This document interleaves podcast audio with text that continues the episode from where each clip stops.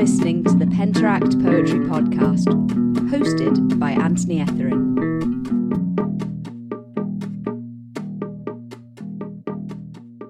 Hello, welcome to episode 5 of the Penteract Poetry Podcast. My guest this time is composer, poet, and YouTuber Samuel Andreyev. I met up with Samuel a few weeks ago to discuss the relationship between poetry and music, the status of both art forms, and the ways that social media have affected them. I began by asking Samuel what led him to poetry and music.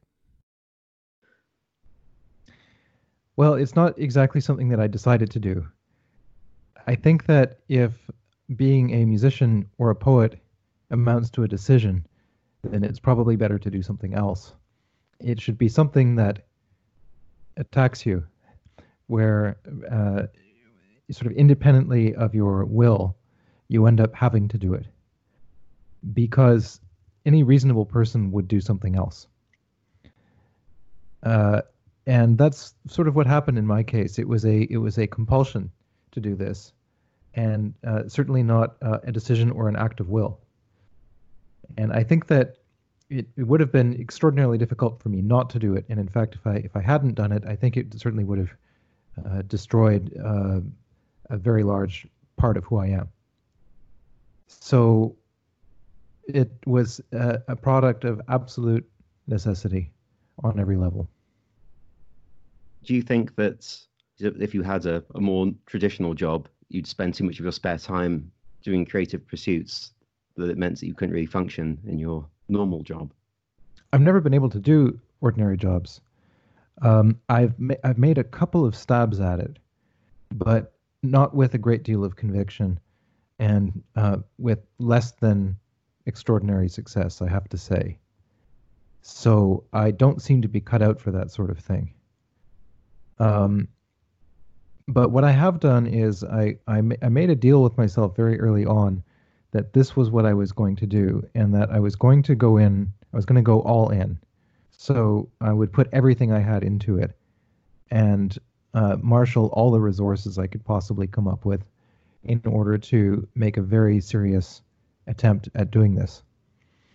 And obviously, you you realize that you're taking a risk when you do that because attempting to create a life for oneself as an artist is a very high risk scenario.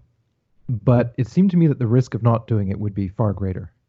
So I I decided to uh, to to put everything I had into it. But yeah, no, I I, I can't I can't do uh, I can't do anything else really. I ha- I sort of have to do this, and so I just decided that given that, given that I have to do this, and given that it's difficult for me to do anything else, then the best scenario for me, the best option that I have really, is to do it professionally, and and try to do that well. Yeah, and it, it is a risk. I, you know, I'm similar to you, I did that. And I got to the age of about 26 and I realized nothing at all was happening for me. And I thought, my God, I've completely ruined my life by doing this. I, sh- I, should be working in a bank. That What's well, happened? Yeah, you know, the, the, the first the first 10 years were the hardest in that respect. I can, I can relate to what you're saying because my my 20s were difficult in that respect, definitely. Because when you're in your 20s, you're not really confirmed uh, either professionally or socially in many respects too. Nobody really knows what to expect from you. Nobody is, you know, going to uh, uh, assume automatically that you're going to be a success at, at what you're trying to do.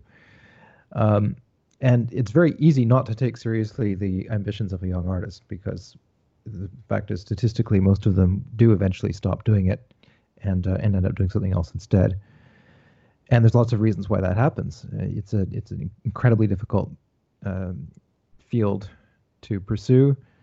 Um, there are there are excellent reasons not to do it. Uh, it's it's something that um, carries a certain stigma, I would say, uh, for a lot of people. Uh, in other words, the, the idea that being an artist somehow is not a, a serious thing, or it's it's not something uh, that you would do, you know, past adolescence, for example. Or it, it's something that only an extremely tiny minority of people can can succeed at, and the rest should you know probably not try all that hard. So, uh, but so the tw- the twenties were difficult, but what kept me going was a couple of things. First of all, the the knowledge that this is really what I'm best at. I mean, I, I figured that out quite early that this was this was the thing that I am here to do to the extent that I am here to do anything. And uh, secondly, a, a kind of, um, you might say, foolish stubbornness, which, you know, that, that can be a, a terrible quality to have depending on the circumstances. But in my case, it, it meant that I never really questioned certain axiomatic presuppositions about what I was doing with my life. And just assumed that if I applied myself enough to this one thing and did it seriously and uh, sort of chipped away at it every day, that eventually it would yield. And that is, in fact, what happened. Uh, and that that belief or that that sort of foolish uh, stubbornness kept me going through some very difficult periods. So you say that there was, uh, you thought it was what you were best at. Did you also think that you were better than other people at it? Did you do you have to have that idea that that you could look at what other people are doing and think, well, no, I, I actually do, I belong here. I can do this. I didn't think of it in terms of what other people were doing. I I really focused on my own capacity for development in the sense of uh, here's what I'm currently able to do. Here's what I would like to be able to do. Here's the gap between those two things, and how do I fill that gap? And how do I keep developing as as much as possible, uh, and sort of keep acquiring skills and uh, and going in deeper and getting better at what I'm doing, and that sort of thing. Uh, that was really my focus. I suppose it did it did dawn on me at a certain point that this was not a let's say a typical thing to do although that that that didn't it wasn't obvious to me right away though because um, when I was six or seven years old, I, I, distinctly remember that I I used to spontaneously invent melodies and sing them to myself and and sort of invent little songs and things like that, which is something that that toddlers do, but I think beyond a certain age, a lot of people just either don't do it, they don't have the capacity to do it, or they they don't feel like doing it, or whatever. They they just don't do it. So. Uh, I just assumed that everybody made up songs, but I think that's actually not the case past a certain age. Um, and I suppose when I hit adolescence, then it, it became fairly clear that there was a, a, a gulf between what my ambitions were and what my interests were and what those of my peers were uh, when I was in school. But there again, it it wasn't something that I particularly was either disturbed by or interested in. I just acknowledged that there were uh, things that were very important to me that weren't necessarily very important to other people, but I was still friends with them, and it was fine. And uh, uh, and I sought out the company of people who were knowledgeable about the things I was interested in, which were poetry, uh, music, painting, etc. And I um, sort of cultivated relationships with those sorts of people. And when you do that, it's no surprise that your social circle expands and you eventually meet like-minded people and things sort of go from there. And then you you end up with a situation where your your life is sort of centered around that activity to such an extent that it can it can start to seem as though this is uh, at least a normal thing within your context.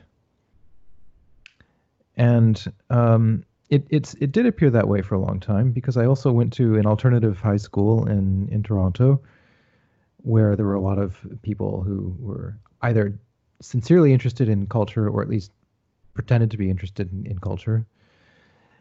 And so uh, for most of my adolescence, I was in kind of a, a situation socially at school, etc., where there were actually a fair number of people around me that took this sort of thing seriously I guess I've been very lucky in that respect.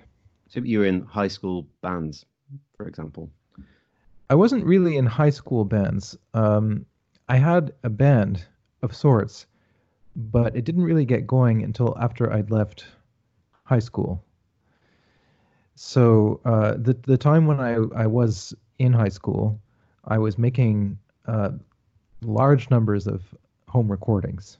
This became something of an obsession between when I was maybe, I suppose I probably started when I was about 14, and this went on until uh, until I was 21, I guess, which is when I recorded the last uh, album that I did when I was still living in Canada. So for six or seven years, I was a singer songwriter, and I took it very seriously. I re- probably wrote about 150 or 200 songs during that period, and recorded them at home, and uh, sort of amassed a very peculiar uh, assortment of instruments that I used uh, to make these recordings. And I'm not making any claims as to the uh, in, intrinsic worth of these songs necessarily, but they were incredibly valuable to me in terms of developing the range of things that I could do. Uh, and they taught me a very wide range of practical skills at the same time because I had to learn to play a, a wide range of different instruments. I had to learn how to record. I had to learn how to work with other musicians and, and uh, explain to them what my intentions were and communicate. And I had to learn how to put an album together, how to release it, all of that. And I, I figured those things out. Uh, and I'm, again, I'm not claiming that I figured them out with brilliant success, but I figured them out at a basic enough level, at least, so that I was able to keep doing it. And that was incredibly valuable. And all of that was 100% self-directed. There was really, uh, I didn't have, uh, you know, much of a much of an infrastructure beyond, you know, myself and, and a few friends that that helped out with recordings.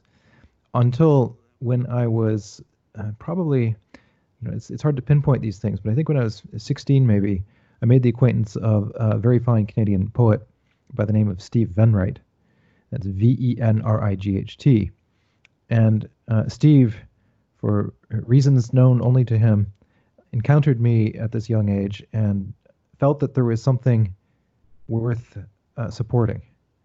And uh, he heard some of my early songs and uh, decided to to help me continue and uh, and was immensely helpful in producing um, several recordings with me, which he then released through his own label, which is called Torpor Vigil Records.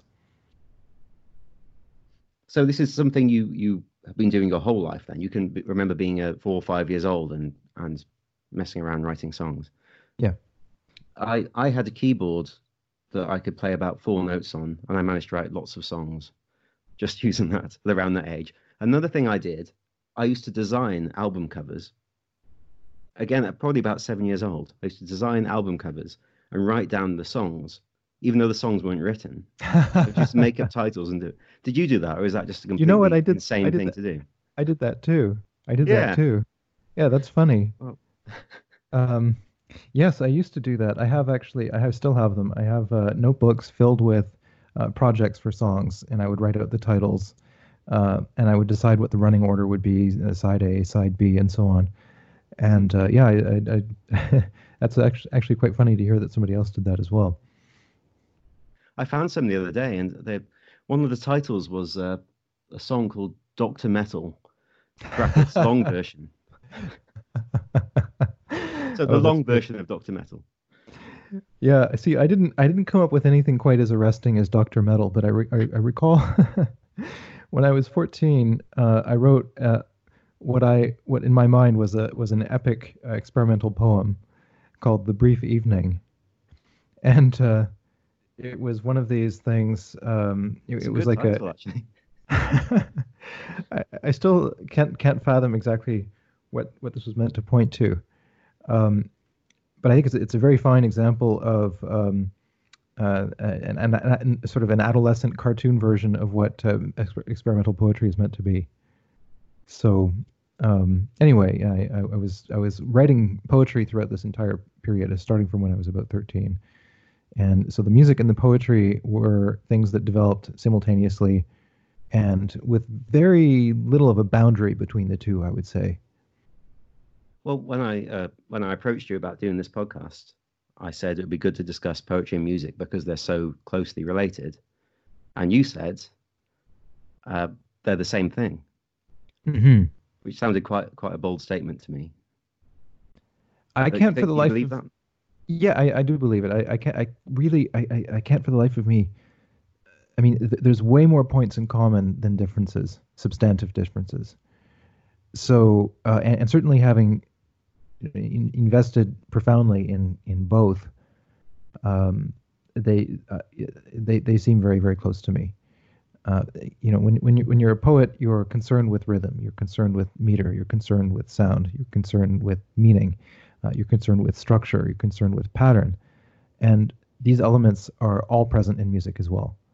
I would say that perhaps one slight difference is that when you're reading a poem, you know, reading is a very interesting act, especially with regards to poetry, because I don't know how other people read poetry, but in my case, it's very rare that I will read it uh, starting from the first word all the way to the end and without any repetitions, just sort of read one line, read the next line, and so on and so on, like the way sort of a, a robot or a machine might might scan a text. Um, what I will tend to do is is read a line and then stop, and then I'll, I might read it again, and then I'll think about it, and then I'll read the next line, and then I might skip ahead, and then I might go backwards again, and then I might compare this line with the line that I read three pages ago, and so on, and I'll sort of zigzag through the poem, and I might do it uh, in such a manner that the, the the temporal flow of the poem is is constantly speeding up and slowing down or stopping. Uh, so in other, it's it's anything but a straight line. And in music, I mean, when you're when you're an audience member sitting and listening to a piece, you are a prisoner in a certain sense of the necessity to hear the piece unfold in real time, right? You you, you can't really uh, stop and and pause over a passage and, and hear it again. You can you you sort of can in your in your mind's ear, so to speak, but uh, during the act of performance, you you sit down, the piece starts, and then you have to wait for it to finish. Uh, where it gets interesting for me in, in musical terms, and it's the same in poetry also, is that I often have the sense that the the real uh, sort of mental work, so to speak, of engaging with the poem or with the piece of music occurs afterwards. It occurs after you've read the poem. It occurs after you've listened to the piece, and it becomes a, a, a kind of potential landscape within your mind that you can revisit and you can contemplate and you can you can see it as a thing that you can engage with uh, without the necessity of actually sitting there and you know reading the words or sitting there and listening to the to the sounds unfold across time. Uh, it becomes a an almost atemporal thing, and that's for me the point at which it becomes really exciting. I would hesitate to generalize about other people's experiences listening to pieces of music, partly because in in the course of the work that I do with with YouTube, but I also do a lot of public speaking, and I I've been doing a a, a tour around France, meeting high school students and talking to them about about what I do. And what I've noticed actually is that no two people do listen in the same manner.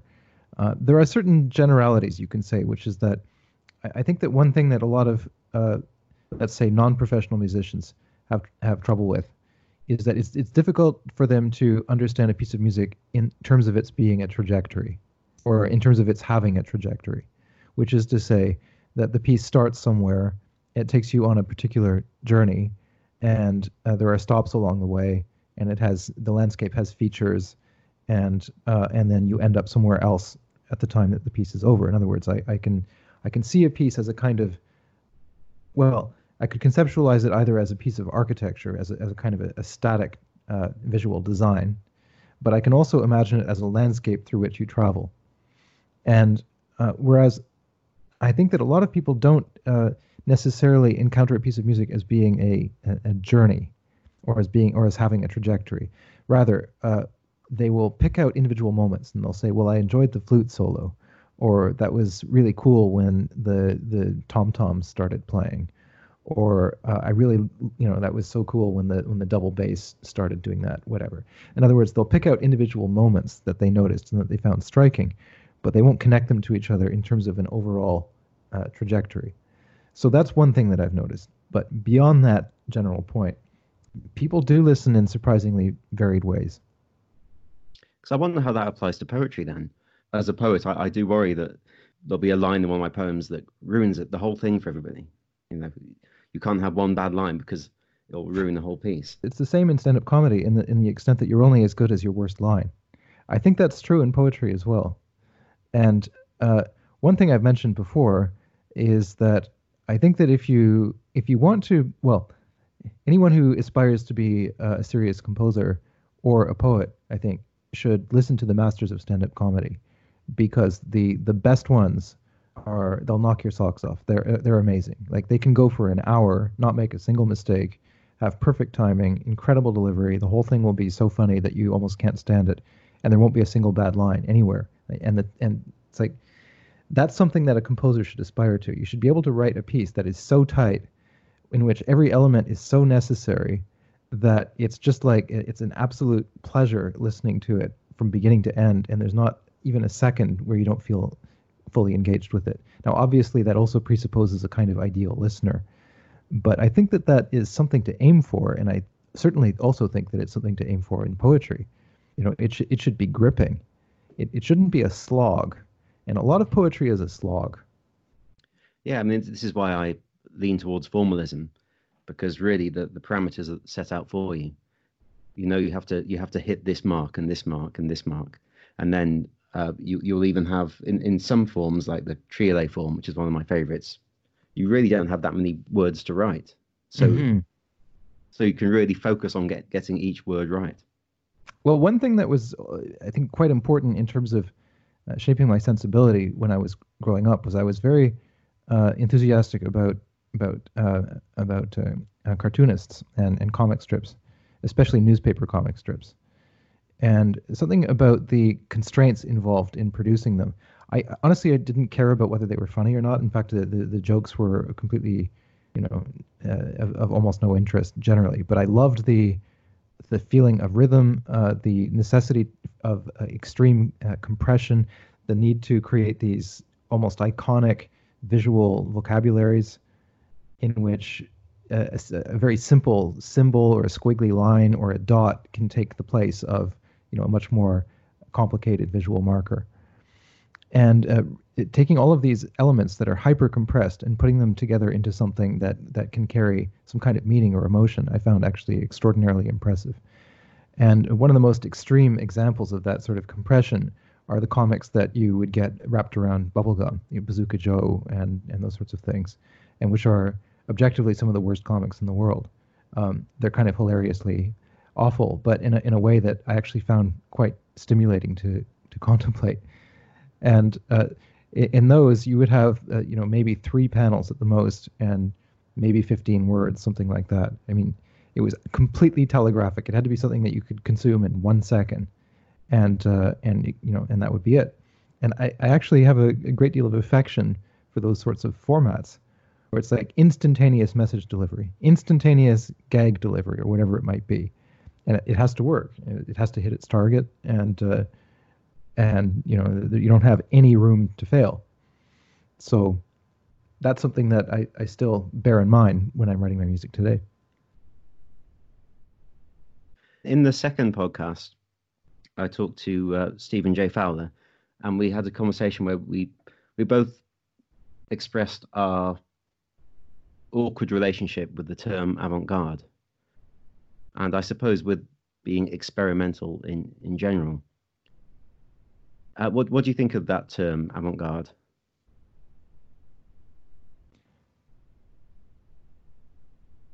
It's a difficult question to answer because the term avant-garde means a lot of things to me simultaneously. In in a musical context, I suppose it's hard for me not to associate it with uh, the immediate post-war period in Europe and uh, it's a it's a term that that really points to a very specific historical period, and I don't think we're in that historic moment anymore. I think that uh, what's what's happening now in, in composition is is very very far removed from that. And the, one of the sort of central ideas of the avant-garde is is the notion that uh, you are doing something that is sort of exploring new territory and uh, you're sort of positing a, uh, a dialectic between what's already been done and what is, is yet to be done, and you're sort of uh, exploring the, the, the, frontier land, so to speak.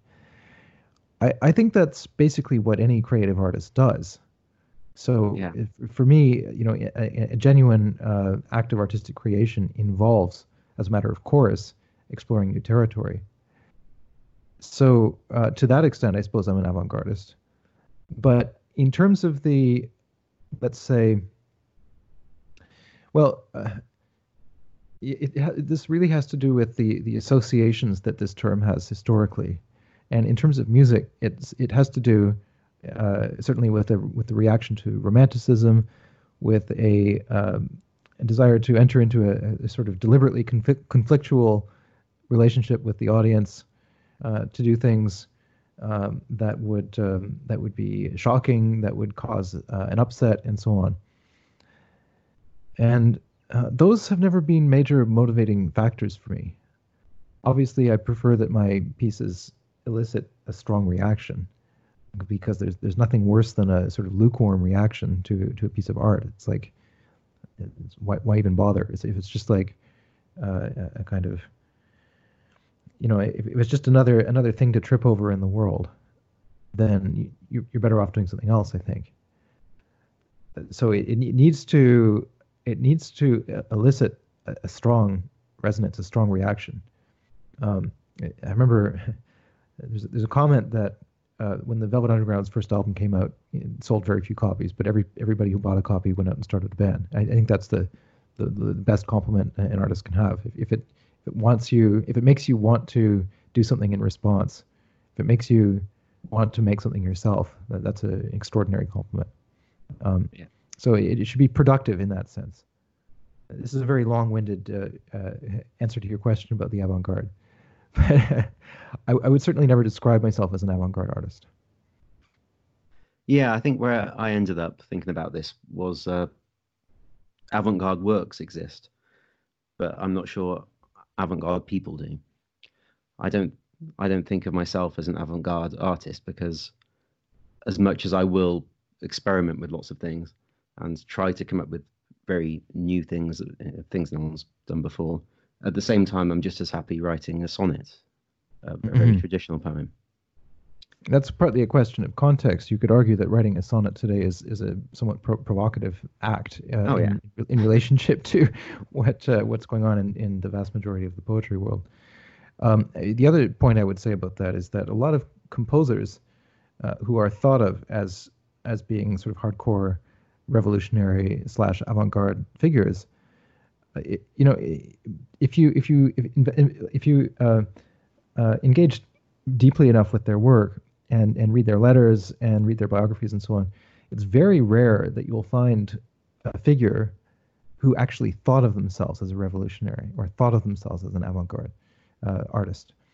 In in most cases, they actually thought that what they were doing was completely normal, uh, and I find that actually to be incredibly interesting. In other words, uh, they would think, well, this this is it's not that it's avant-garde. This is just this is normal. This is what you would expect to happen, uh, given the particular cultural moment, given the things that have happened before.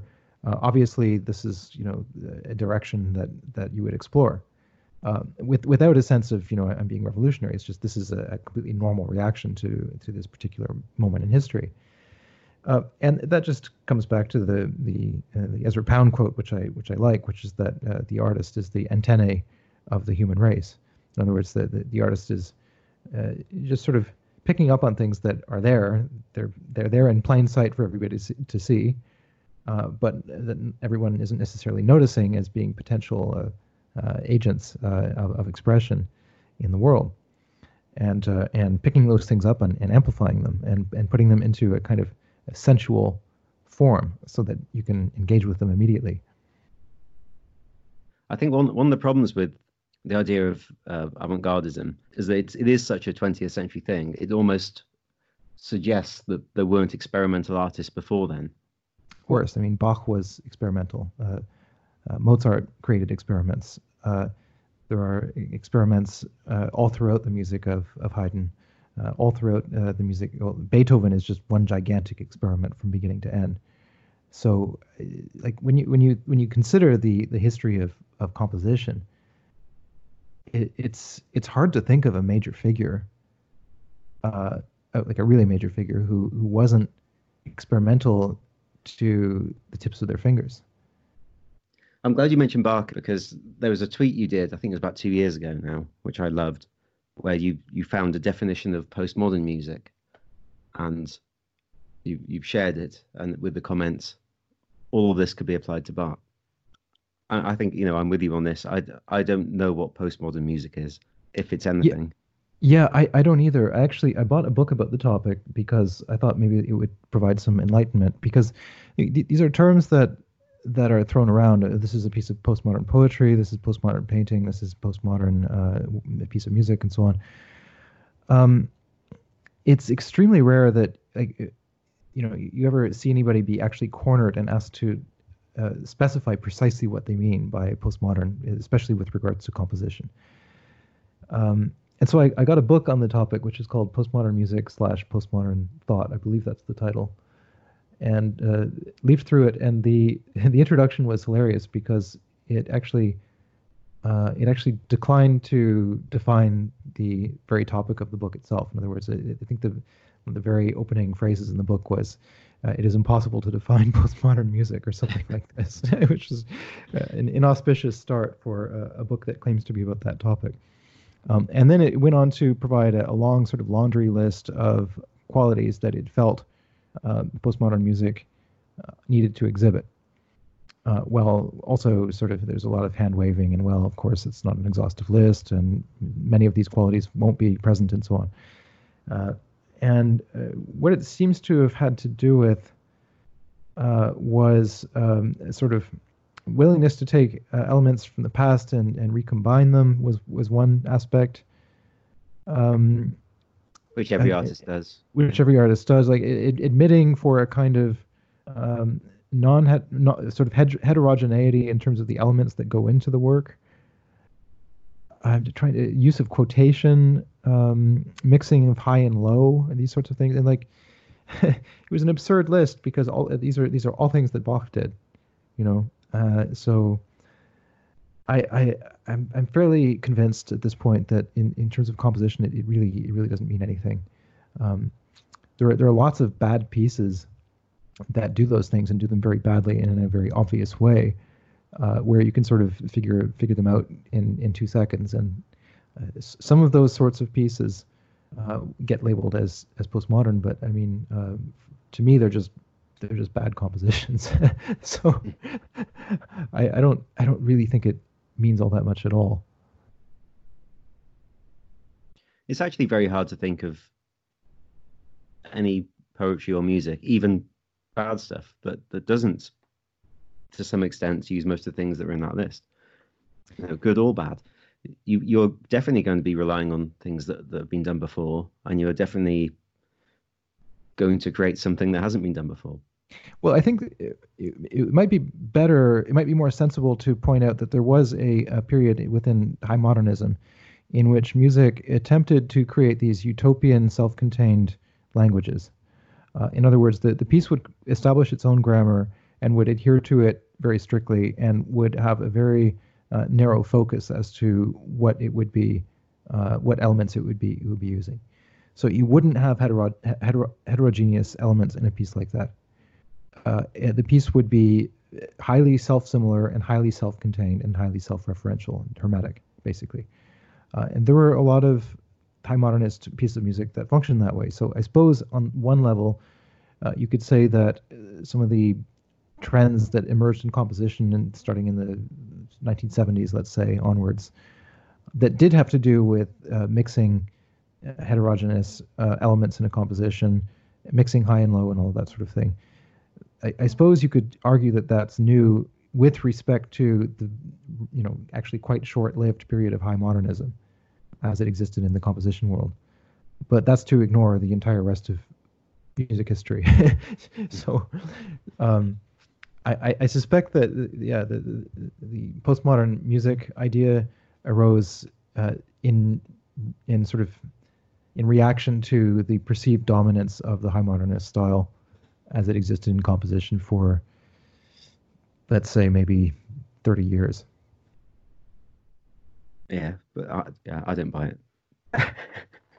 yeah, no, it's, it's it's it's not it's not convincing.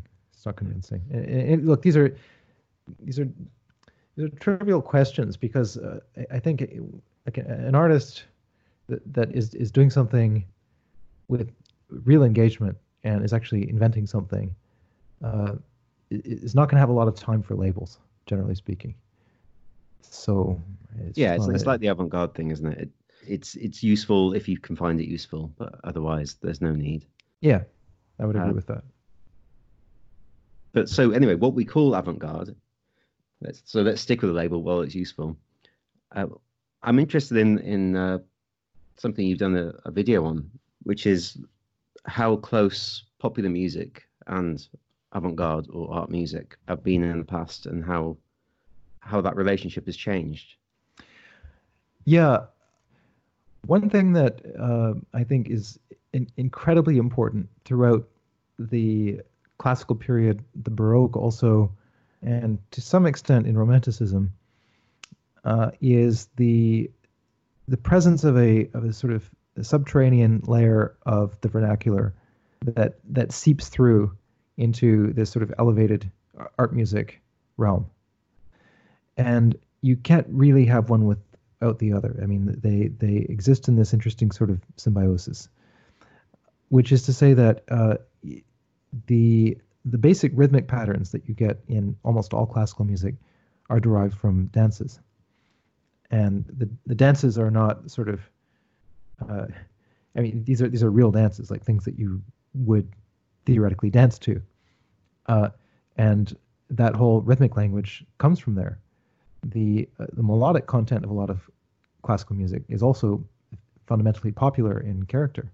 What is maybe not popular is the the sort of complicated developments that exist in that music, the uh, often quite sophisticated harmonic trajectories, and uh, and the counterpoint and the way that different layers are combined in a piece and the dialectical uh, dimension of, of classical music where you have sort of multiple opposing themes or harmonic regions that enter into a dialogue with each other and all of all of these sorts of elements are, are not popular elements but but there are also a lot of uh, sort of materials directly stemming from vernacular music that are present in it and this was just a sort of normal state of affairs.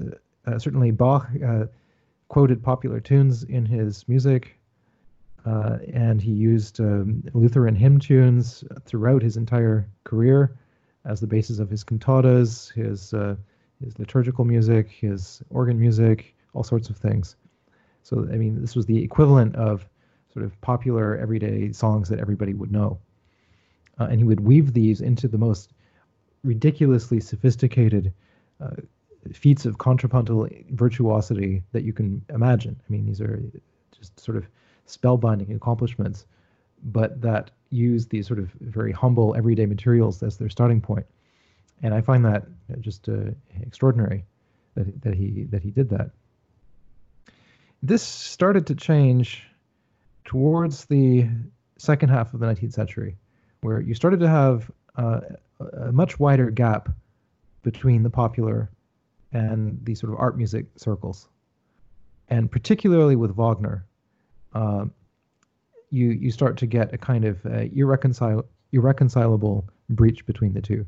Where on the one hand, uh, sort of popular music no longer wants anything to do with this sort of turgid, overly serious, uh, exaggeratedly complicated and thick uh, art music, and on the other hand, this uh, art music that views itself as being uh, sublime and elevated and uh, sort of existing in a, a, kind of celestial realm, uh, far from the sort of muck and the sort of primordial, unsophisticated, sort of popular realm. And you, you get this sort of mutual disdain starting to solidify between these two camps. And uh, this I see as a, a sort of a, very unfortunate development in a lot of respects.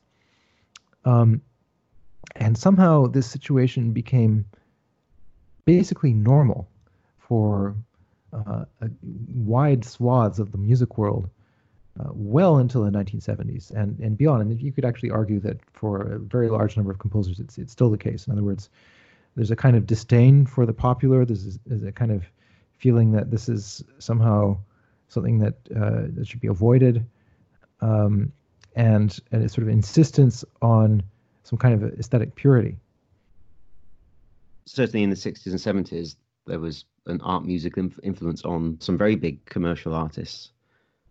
Frank Zappa, for example, and the Beatles, in fact. That was an extraordinary time. I mean, it's it would have been naive to expect that to continue forever because it's not a normal state of affairs. Uh, one thing that I think is is very interesting, it, it's extremely rare, but there are occasionally there are occasional flashes in music history where uh, where a very elevated, sophisticated style suddenly coincides with a popular style, and it it it's they sort of collide in this brilliant flash, and they produce work that is simultaneously highly accessible but also in, incredibly uh, sophisticated and, uh, and, and sort of technically uh, extraordinary and on, on, many levels. Uh, it happened with Mozart. Like Mozart actually created a style that marries the the most sophisticated uh, sort of compositional technology, if you might, if you want to use that term, with uh, the most direct sort of popular expression, and the two coexist in his work. Even Beethoven couldn't achieve that. Uh, there are there are works of Beethoven that are seriously recondite. They're they're difficult. They they really you can't just sort of throw them on and uh, and enjoy them casually. Uh, with Mozart, it, you have these different levels that seem to exist simultaneously in the same piece. Where on on the one level, it's a serious object of contemplation. In other words, you could you could spend a very long time trying to tease out all of the subtleties and complexities all the richness, all of the extraordinary qualities of this work, and you could you could hear it hundreds of times and, and keep discovering new things in it. And at the same time, there will be a, a level uh, sort of a, a, level of the immediate account, encounter with the work that is extremely uh, seductive and appealing and accessible. And that's like a, a kind of a perfect what would you say totally unexpected bridging of those two things. Uh, you you see a, a, related, although different, phenomenon in the temporary crossing of the avant-garde with some of the popular music artists in the 1960s, as you mentioned. Uh, this is a similarly unexpected, brilliant, short little flash that uh, that had profound reverberations, I think and that certainly uh, for me were uh, incredibly important. I mean, there there are so many examples of this. I mean, you mentioned the Beatles. Um, you know, pretty much any track from Sgt. Pepper, from Magical Mystery Tour, the White Album has some form of experimental dimension to it, or like with with very few exceptions. Um, uh, something. I wonder like, with them. I think with them, maybe it was just a consequence that they really could do whatever the hell they wanted by that point. There was no. no I don't. I don't. Th- I don't think that accounts for it because there are lots of people who, given the opportunity to do whatever they wanted, would produce lots of uh, sort of banal iterations on the same basic patterns. Uh, you you have to have the capacity for invention and the curiosity to want to try new things. Um, there there are there have been bands who have been in a similar position of like complete uh, uh, economic dominance uh, and, and artistic dominance where they could throw their weight around they could uh, uh impose uh, demands upon the record labels and and push their vision through and they ended up doing incredibly banal things. So i think there's a little bit more to it than that. I, I do believe that the the, the interest that uh, John Lennon and, and, and Paul McCartney, uh, in particular, had in the avant-garde was sincere. I think that they were quite sincere in, in how they engaged with it. Uh, there, there's no reason to doubt that, really. I mean, they were listening to Stockhausen and things like this, and, and taking it seriously, and uh, and produce, producing things like uh, Revolution Nine. Um, and that is uh, an absolutely extraordinary cultural moment. It's not just the Beatles. Uh, you mentioned Zappa. There's certainly Captain Beefheart. Uh, you know, you could you could argue that uh, groups such as the Doors, for example, were doing it in a in a in a in a different respect as well. Uh, there were there were lots of people uh, doing this, I think part of it was also that the music industry, so to speak, was a relatively new thing at that point.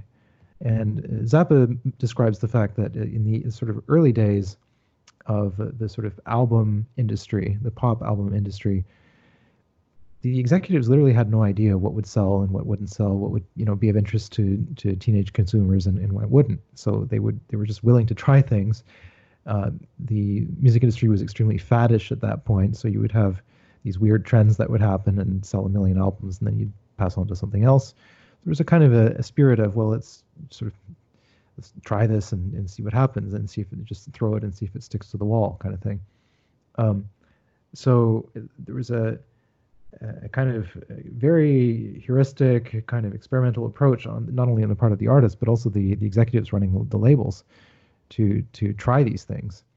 Uh, there are all kinds of completely off the wall, one of a kind, you know, unreproducible, you know, albums that were produced uh, in in many different directions around that time. Once the industry started to figure out formulas for success that were you know, relatively uh, what would you say, bankable, uh, relatively things that they could be fairly sure would work and fairly sure would not work. Things things started to coalesce around a much narrower range of possibilities. Yeah. Well, what about poetry then?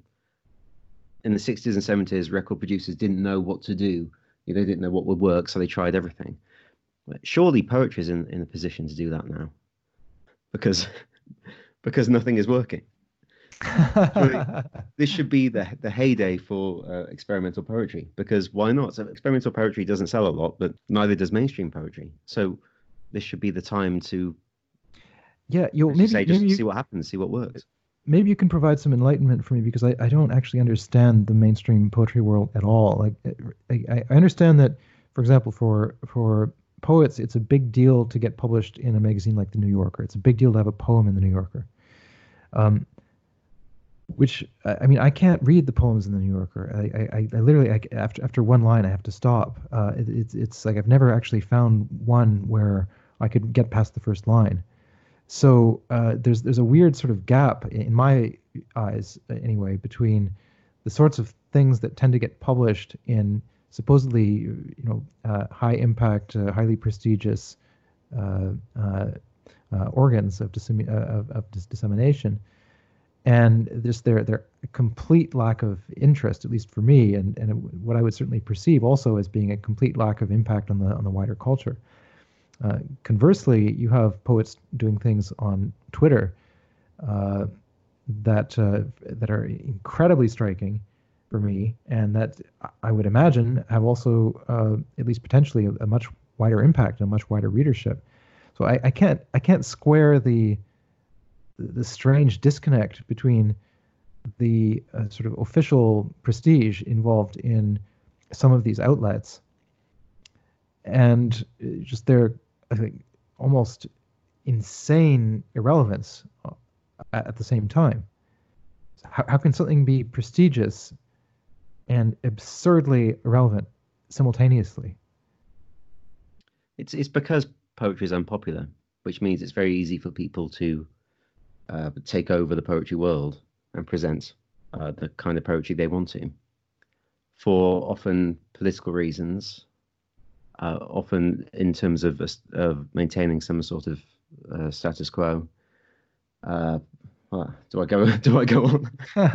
How much trouble should I get myself into? but you, I mean, you're, you're right. Uh, certainly, that it's it, it's really insufferable poetry that's that's getting the most attention. Well, look, it gets it gets the most institutional attention, but that I, I think it's important to make a distinction. It's like the the distinction between uh, a, a journalist wanting to get an exciting news story into a newspaper and the editor who determines ultimately what ends up on the on the front page. It's like it, it's it's two different things. Um, and I, I do find there's a there's a there's a weird sort of institutional insistence on maintaining this bizarre uh, status quo of, of what poetry should look like uh, that is just completely at odds with what certainly any anybody I know uh, and I know you know a surprisingly varied range of people. What, what anybody I know would would be actually compelled by or would actually want to spend time reading. Um, and it, it strikes like there there has to be an element of desperation be, behind that. You know, this this desperation to maintain at all costs this facade that uh, poetry is this sort of genteel, uh, kind of harmless um, thing that sort of makes you scratch your beard and go, ah, you know, that sort of thing, which uh, is the precise exact opposite of uh, what I want poetry to be. What you can take some comfort in is that the existence of things like Twitter and Instagram really annoys these people. Yeah, yeah, yeah. Well, that's take some pleasure in that. yeah, absolutely. I mean, I, I think Twitter is one of the most compelling and extraordinary uh, innovations that man, mankind has produced in, in any in any form mm-hmm. over over the past 30 years or so. I think Twitter's amazing. Um, and poetry needs it. Poetry needs it because, as as I said, even mainstream poetry doesn't actually get that much attention. Right. There still is not a lot of exposure for any kind of poetry. So we need things like Twitter uh, and Instagram and YouTube. So there we are. That brings me on to the next topic. Well, yes. I mean, what what I would say about that, uh, since we're talking about social media versus the sort of uh, standard, uh, uh, uh, sort of officially prestigious organs that exist. I think that if you're if you're the sort of artist, composer, poet, writer, whatever it might be, who is investing a great deal of energy into sort of trying to force their way through that tiny little narrow door uh, of uh, maybe getting a piece published in a in a magazine or uh, you know having a having a collection be put out by a, a, a major publisher or something like that. Like you're, in other words, the, this is like a, a tiny little aperture, and you've got like thousands and thousands and thousands of people desperately trying to squeeze their way through it and it's completely saturated and blocked, right? And it's like there's there's you have like a one in a million chance that you can even stick your finger through it. Uh, and and then on the other hand, it's like if you if you just like shift your attention five degrees to the left, there's this massive open gate, you know, where it's like anything's possible. It's just it just requires just the slightest shift in your attention and I, I, just don't get why more people don't make that shift because uh, Twitter, uh, YouTube, uh, all of these different platforms, if you sort of have even a like a, a very modest amount of uh, ability to use these platforms well, the the amount of leverage you can get through them is like vastly like several orders of magnitude greater than what you could get, even if you managed to sort of squeeze through that completely saturated, clogged up uh, portal, uh, made grubby by uh, untold numbers of people trying to do all sorts of uh, unseemly things to squeeze their way through it. Well, we, we, you know, we talked earlier about the risk you take going into this lifestyle, and at the age of, I found myself at the age of 34 I had about two readers. Uh, one I was married to, and I'm not in academia, so I didn't have that. I, I don't live in a big city, so I didn't have that way of getting into any sort of poetry scene, and I certainly didn't know any other poets uh, who had who'd been published. So you know, I was kind of in big trouble then. So I, I started a Twitter account, and it's done huge things for me so I, you know, my own personal experience is that I, I could not have done this otherwise. I could not have got anywhere otherwise. And well, I'm proud to say I have nearly 3,000 Twitter followers, but you have how, how many YouTube subscribers? Uh, just under 27,000. Okay. So you win. but your, yeah, your YouTube channel has been amazing. You must be very proud of that. Yeah, I am. I am proud of it. I, I think what I'm most proud of is um, sort of reaching people that would not have had the opportunity or the means to discover some of the things that I talk about otherwise. Uh, the world of contemporary composition is, in, in many respects, actually a, surprisingly small world, surprisingly incestuous one, and very inward looking a lot of the time. uh, which is to say that the, the prizes that a lot of people will go after are, you know, the things we've already talked about, the sort of major institutional prizes and those sorts of things, which actually have very little impact in the in terms of the real world. Um, and uh, there are vast numbers of people who are actually way more open than you might think, than uh, than you might give them credit for, who simply lack the you know the the the opportunity, the sort of context, the sort of base level uh, familiarity or knowledge to engage with these things, but that would happily do so if the bar for entry were made very low. And by making the bar for entry low, what I simply mean is, uh, you know, not asking them to spend money on a concert ticket, not asking them to spend money on a CD, not asking them to spend 30 hours uh, reading a complicated book, uh, but just present in a straightforward manner uh, a compelling case for why it might be worth your time to listen to this or that piece of 20th century music or whatever it might be. And uh, I started the YouTube channel as an experiment because I, I had absolutely no expectations for whatsoever. Uh, I had just finished a period of teaching in a, teaching music analysis in a conservatory in northern France, and so I, I had a certain amount of uh, pedagogical experience that I was a little bit frustrated with because I think when it was at its greatest extent, my class had maybe 15 students, something like that. So I'd be putting an, an enormous amount of effort into preparing these lectures and, and doing these complicated analyses of, of pieces of music. Then, you know, maybe there'd be 10 people there that day. And then next week you'd do something else and so on. And it's like, it'd be much better, it'd be infinitely more optimal if uh, these things that I've prepared could be made accessible to a much larger number of people.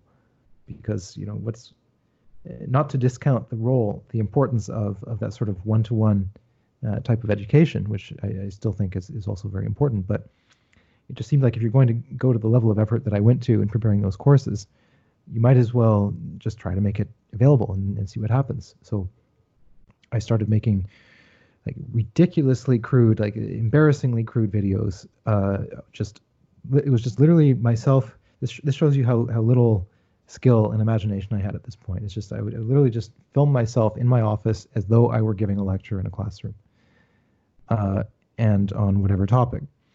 And then I would have these completely unedited videos that I had done in one take with the like really lousy, low quality equipment. Just throw them on YouTube and, and think, okay, maybe 10 people will watch this. And, you know, that'd be kind of fun. Then I'll have doubled the number of people that will have heard this lecture. So I did one on the composer Morton Feldman in uh, late 2016, and very quickly, in a matter of a few days, it had something like a thousand views. And I thought, well, that's interesting. I was not expecting that at all.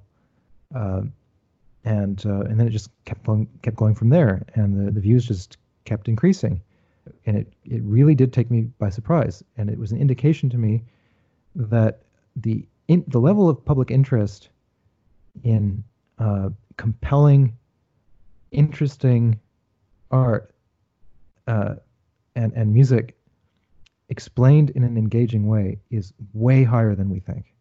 Like if if me with my sort of crappy setup, my complete technological lack of sophistication, you know, my my naive uh, amateurish attempts at producing videos with very little effort can get thousands and thousands of views then that tells you something. That tells you, first of all, that the, the mainstream media are uh, completely out to lunch with regards to all of these things. Uh, they don't understand their importance. They don't understand how to talk about them. They don't think it's important.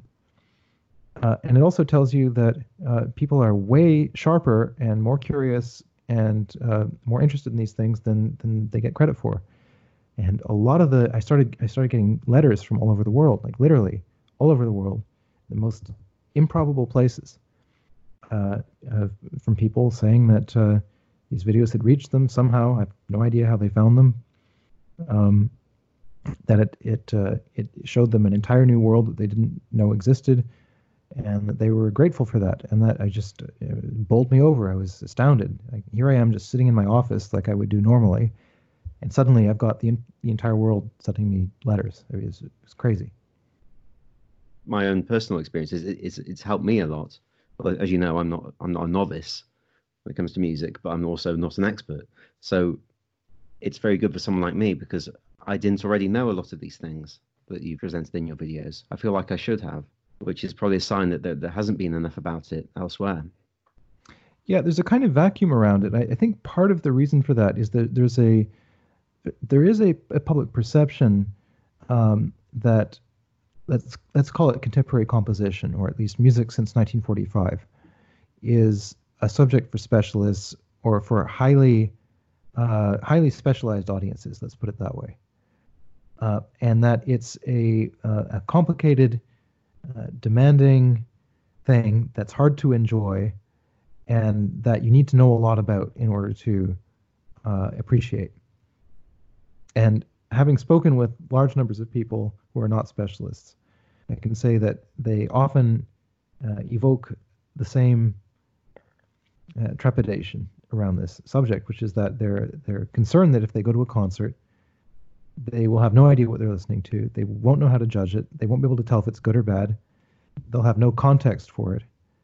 Uh, and it's very hard to enjoy something if you have no idea what you're hearing, and if you you can't relate it to something else, and uh, and so uh, it just seemed to me that an obvious thing to do uh, would be to sort of create links with things that might already be familiar from other contexts, and uh, and, and that that very often helps people to uh, sort of drop their inhibitions and just enter into the world of a piece. It doesn't take much. It actually takes very very little in order to facilitate that uh, sense of engagement. But it was cruelly lacking uh, for a very long time. And part of that is institutional and structural in nature. A lot of it is also, I would say, uh, the result of composers uh, not really knowing how to communicate, or at least communicating in an extremely insular way around what they were doing. Where you would you would get composers publishing very uh, complex theoretical analytical articles on their own work or on the work of other composers in specialist journals that had very very restricted readerships uh, not necessarily presenting the uh, ideas of their work in a straightforward accessible fashion and, and not really showing much interest in doing that either so I, I, this this will inevitably shift with with uh, you know, given the colossal power of uh, social media platforms. I hope so, and I hope it does for poetry too, because there is certainly the same problem there. I mean, I, I know poets who don't know uh, the basics of prosody, and if they don't, then I'm sure most non-poets don't. And this is it's worrying because it, you know if you if you know these things, it does help your appreciation of, of poetry.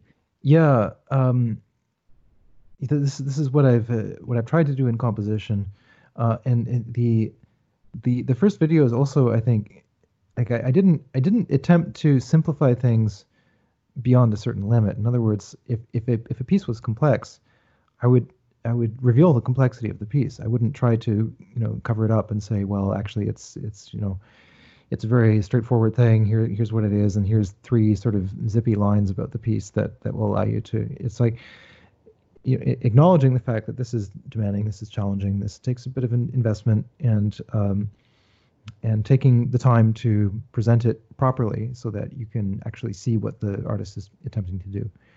Um, I think there's there's often a kind of reticence around that, um, around revealing the, the the extent of the complexity, you might say, of a of a particular artistic language. A sort of fear that this will uh, drive people away. I haven't found that to be the case at all. Uh, I, I, occasionally get comments on YouTube from people saying things like, uh, "The pace of this video was too fast for me," or "There were too many terms I didn't know." and I didn't want to have to keep stopping and looking them up or whatever. But the vast majority of people that I hear from will say, okay, there, there might have been a word or two that I wasn't familiar with, but you just press pause type it into Google. it's like it's not this is not rocket science. Like anyone can do this. If there's a word you don't know, you know, you Google it and uh, go on the Wikipedia page, whatever. It'll. so, um, and I mean, this is just an everyday skill for for most people. So it's it's hard to take seriously the complaint that well, I, I didn't know this, I didn't know this term, therefore, you know, the video was lost on me. It's like, well, you know, you can't take that very seriously. Um, and, and, most people aren't like that. So uh, it, I find it's better to uh, present the work in a in a way that is um, not sort of dumbing it down, just explains what it is and um, if if people need to listen to the video twice, which some people do, some people listen to them multiple times. They tell me, um, or they need to stop and and look up the words. That's also part of the engagement, and there's a certain uh, enjoyment I think that can come from that. Yeah, it's part of any learning process, isn't it? If you if you're reading a book and you don't understand what's in the sentence, you you read the sentence again. Well, if if I were to try to make a video where every single every single viewer would be guaranteed to understand every word and every term. Uh, I, am trying to imagine what that would actually look like. it would be, it would be longer. Probably, yeah, yeah. Well, it would be it would be it would be comical. Like it, it would be ridiculous. Um, you, like you can't do that. So yeah, you, like the other thing is like YouTube videos are not. At least my videos are not addressed to a particular demographic or audience. Like I have when when I'm making a video, I, I have no idea who I'm addressing. I don't know who I'm, who I'm talking to. The person at the other end could be, uh, you know, uh, a, a, professor with 50 years of experience, or it could be a 14 year old. Uh, I have no idea. And um, the way that uh, I, you know, my, my approach has, has evolved has just been to uh, assume that the person that I'm, I'm talking to is, uh, is curious, that they're reasonably intelligent, and uh, that they want to know more about the subject. And then you just go from there. It's going to be uh, above some people's heads, I suppose, but that I think that's that's really a, a minority of uh, of viewers. I would say so. I think if in One, the first place you're going to it, then you you have some sort of intellectual curiosity, which probably suggests that you're able to grasp it. Uh, one one thing that I, I have noticed on on YouTube, which is I mean, as a platform, it, it's very different from from Twitter, obviously in, in many respects. But one thing, uh, there are you, you do now have fairly large numbers of professional YouTubers. In other words, people who who make their living primarily through producing content on YouTube and financing it through Patreon, through advertising, and, and through other means. Uh, in order to make a channel like that, you you probably need to have a subscriber base in the at least the hundreds of thousands, if not the millions of of, uh, of viewers, which is obviously far from being my situation. Um, and what tends to happen is when you get a channel to that level, there often tends to be a high level of homogenization of the content. In other words, the videos will rapidly start to look like the videos of everybody else who is pursuing that model. They'll they'll have approximately the same duration, you know, 10 minutes, around 10 minutes, maybe, you know, maybe a little bit more, maybe a little bit less, but it tends to sort of gravitate around that.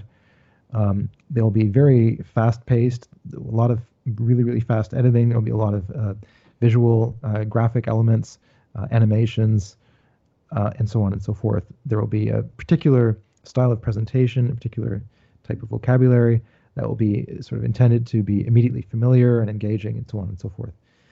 Um, and I'm certainly not knocking those people by any means, uh, because there, I think there's tremendous value to be had from taking uh, complicated subject matter and simplifying it and rendering it accessible and entertaining. I, I have the greatest respect for people who can do that well.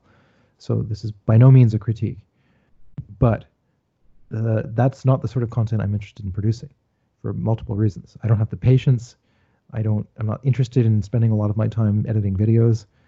I have a lot of other things to do, uh, and um, I don't want to compress everything down into a, a five or a 10 minute sort of uh, simplified version. So my videos are a little bit more discursive. They take longer to introduce the subject matter. I, I draw other things into it, and they're not as tightly edited.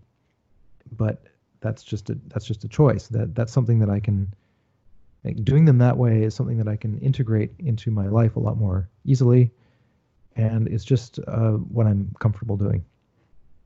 Yeah, we've been eulogizing uh, social media, but I suppose this is one of the downsides that you can end up chasing, you know, or on Twitter chasing likes, or you know, on YouTube chasing listens.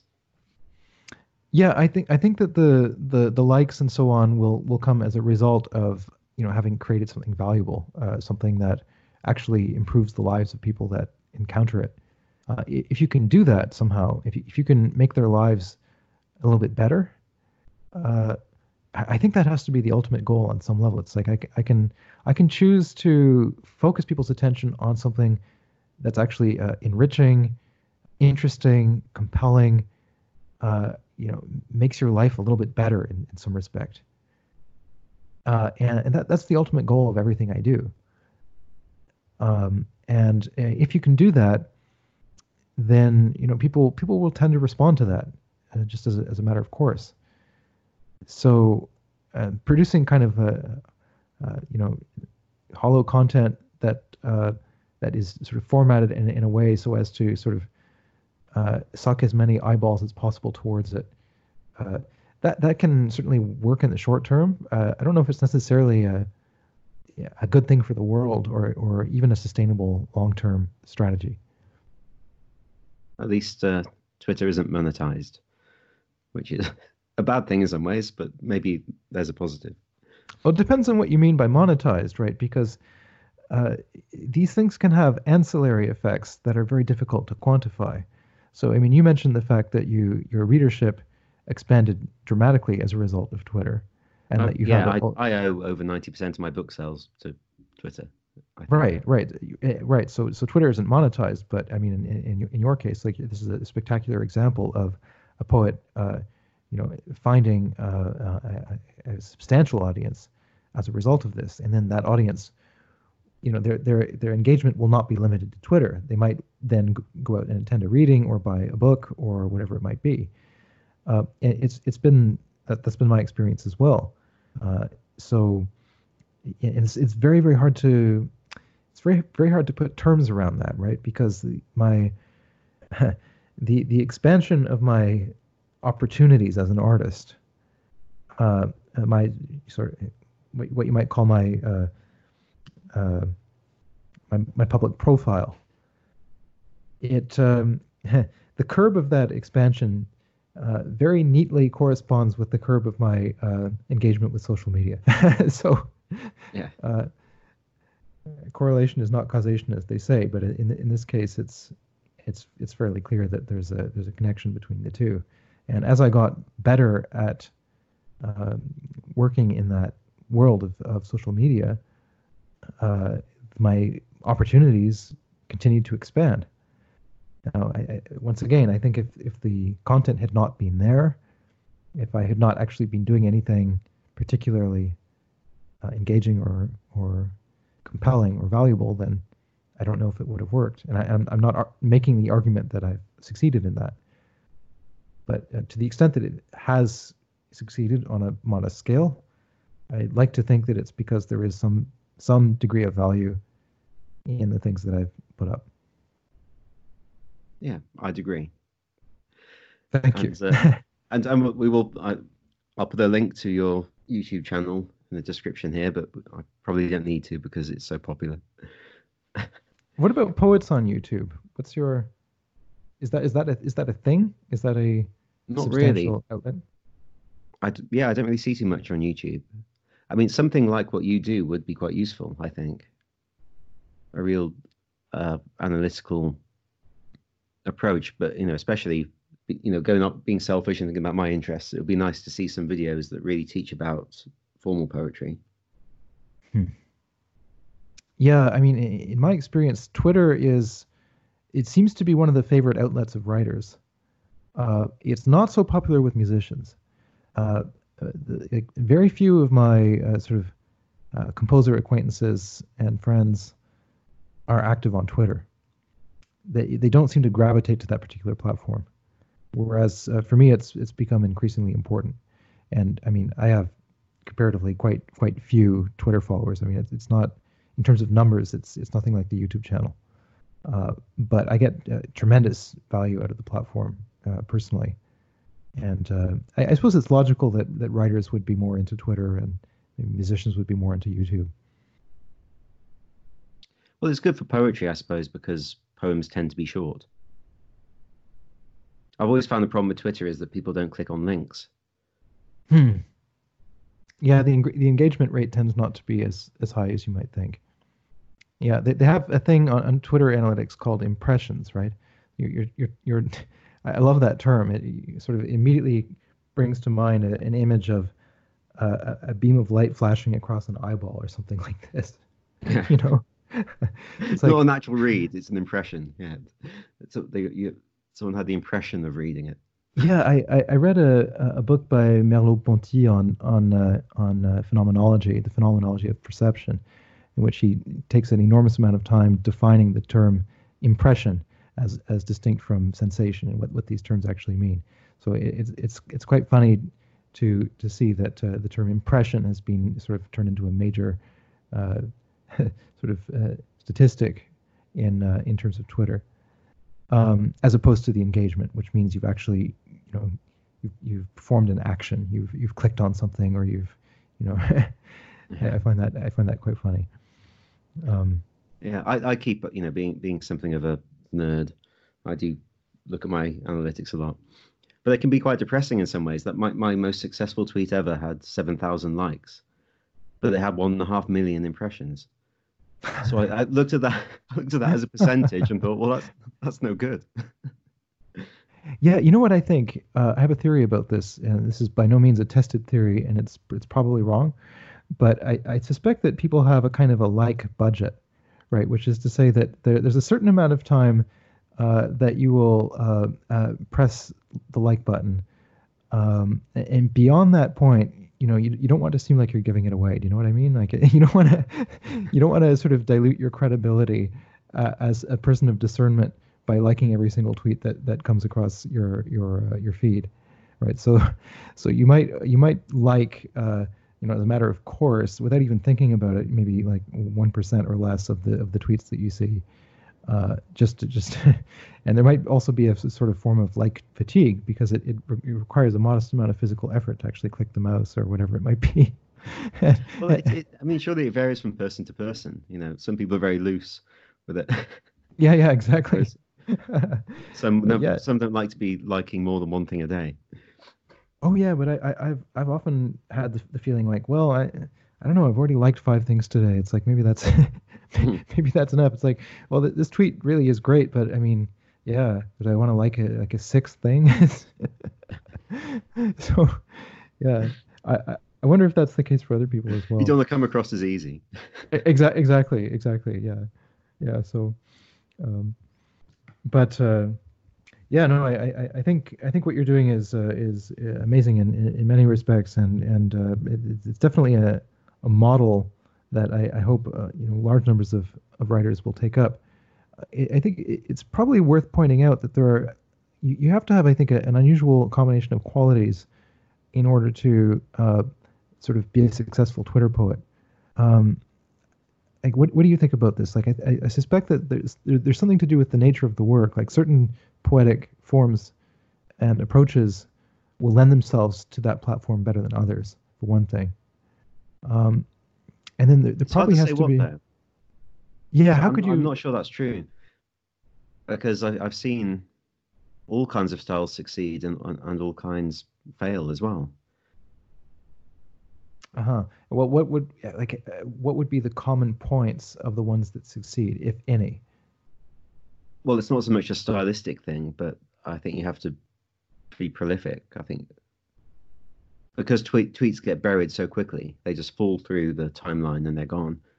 You have to be doing more than one a week. You know, you can't mm-hmm. you can't write spend uh, spend hours and hours working on a poem and then post it and, and, and sit back and wait for everyone to love it because it's going to disappear. You're you're you're going to have to move on and do something else soon. I think that's right. You know, there's there's a there's, there's a guy who produces uh, YouTube videos called Tom Scott. I can't remember what his channel is called.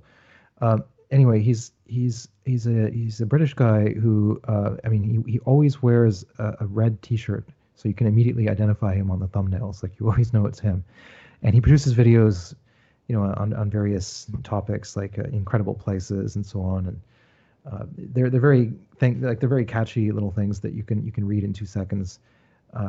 In in the description of the video exactly what it is, and that's exactly what he'll what he'll do. Uh, um, and there are always these sort of compelling little strange obscure historical facts and things like that presented in a very in, engaging and entertaining way and he'll do things like uh, he did a video where he traveled to to, to Spitsbergen and Svalbard and, and, just to see what it was like you know that kind of thing um, and one of the things he said because his, his channel has become enormously popular he's got millions of subscribers and it's uh, he's very well known but he's, he's been at this for a while and one of the things he said was that he, he just sort of made a game of seeing what could perform really well in social media, uh, just totally experimentally, just without you know, you just try things.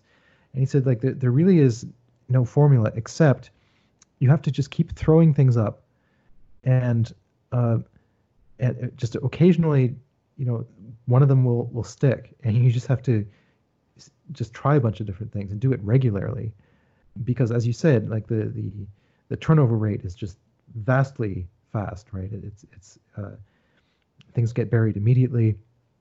So to, to get any kind of a foothold and, and find some kind of a format that is compelling for people and, and that uh, that they'll be interested in following, there, there's a certain amount of luck involved, a certain amount of persistence that that comes into it, um, and as you say, that might be irrespective of the style of the genre.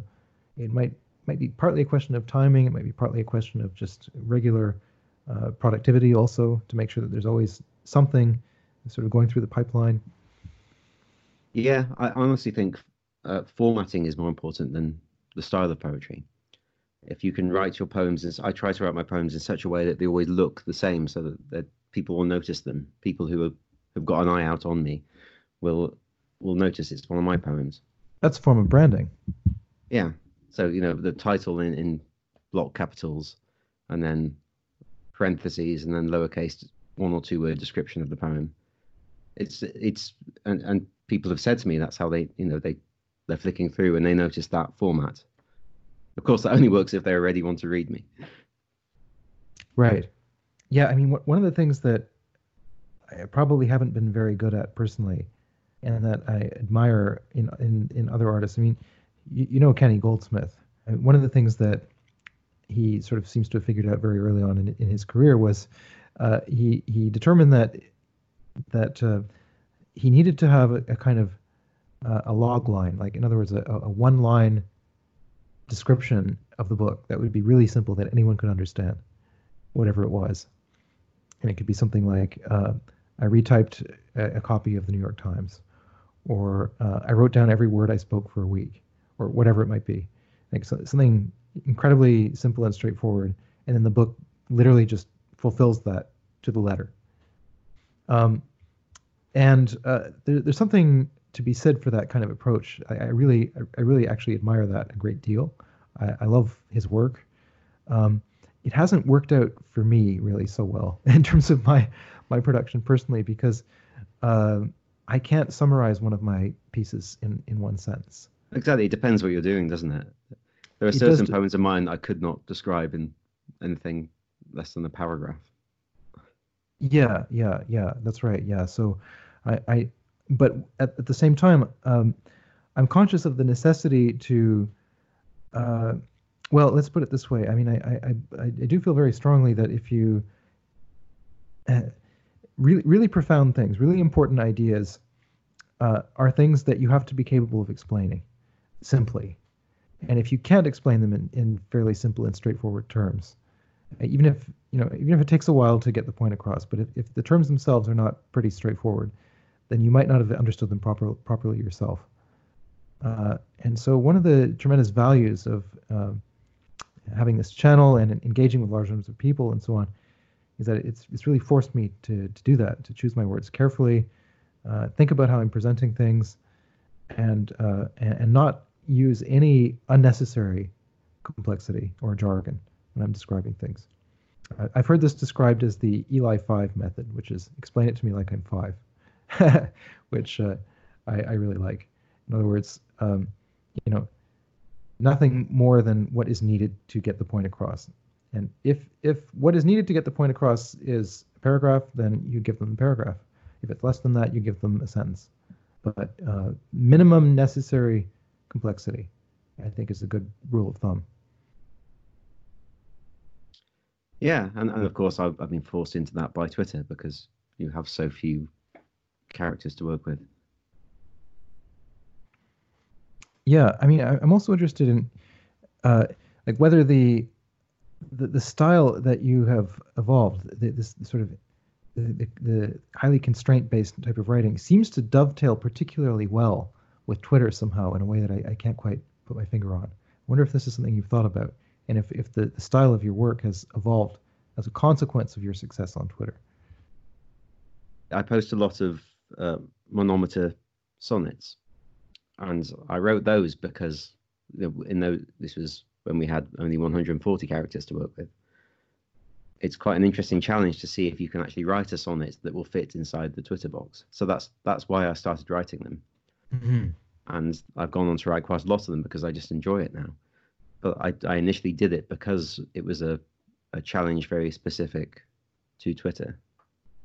And I don't know if anyone's noticing, probably not, but whenever I, I'm writing a tweet and I'm close to 280 characters, I always make sure it's exactly 280 characters. Oh, right. that, that's just a little game I, I play that no one. I, I wouldn't blame people if they're not aware of it. Why would they be? so there are things like that. Mm-hmm. Mm-hmm. There's an interesting thing. Actually, we should talk about this. It's very interesting knowing when you should when you should respect the feedback of your audience and how you should change yourself depending on your audience. Because on the one hand, like a, a, an artist should just do whatever they want and, and you know believe in their vision. But you know you're still human at the end of the day, and you're still going to respond to the way people react to your work. And I think that if I write a certain type of poem on Twitter and I notice that that type of poem is getting more attention, I might be more inclined to continue doing those. We we can't help but uh, be happy when people respond positively to us. Yeah, of course. I I think that uh, resonance of some kind is is is necessary.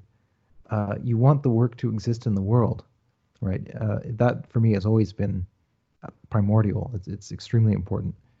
Uh, and so one of the things that I've you know put a, a, great deal of energy into as a as a composer is ensuring that um, uh, the, the pieces that I've wanted to retain, the pieces that I consider to be definitive finished works, they have to be published, they have to be recorded, they have to be performed, and not just performed once, but they have to be performed on ideally on an ongoing basis, ideally by multiple ensembles or performers. Uh, they have to they have to exist as independent entities in the world and, and sort of live their own lives, almost as though you were sort of releasing a, a bacterium that, that can then sort of multiply itself and invade the host species and so on. um, this uh, this is this is very very important. And uh, one thing that I've observed is the the pieces that are successful in, in terms of the amount of resonance they seem to create uh, or the amount of feedback they get, or the, the number of performances, the number of listeners, and so on.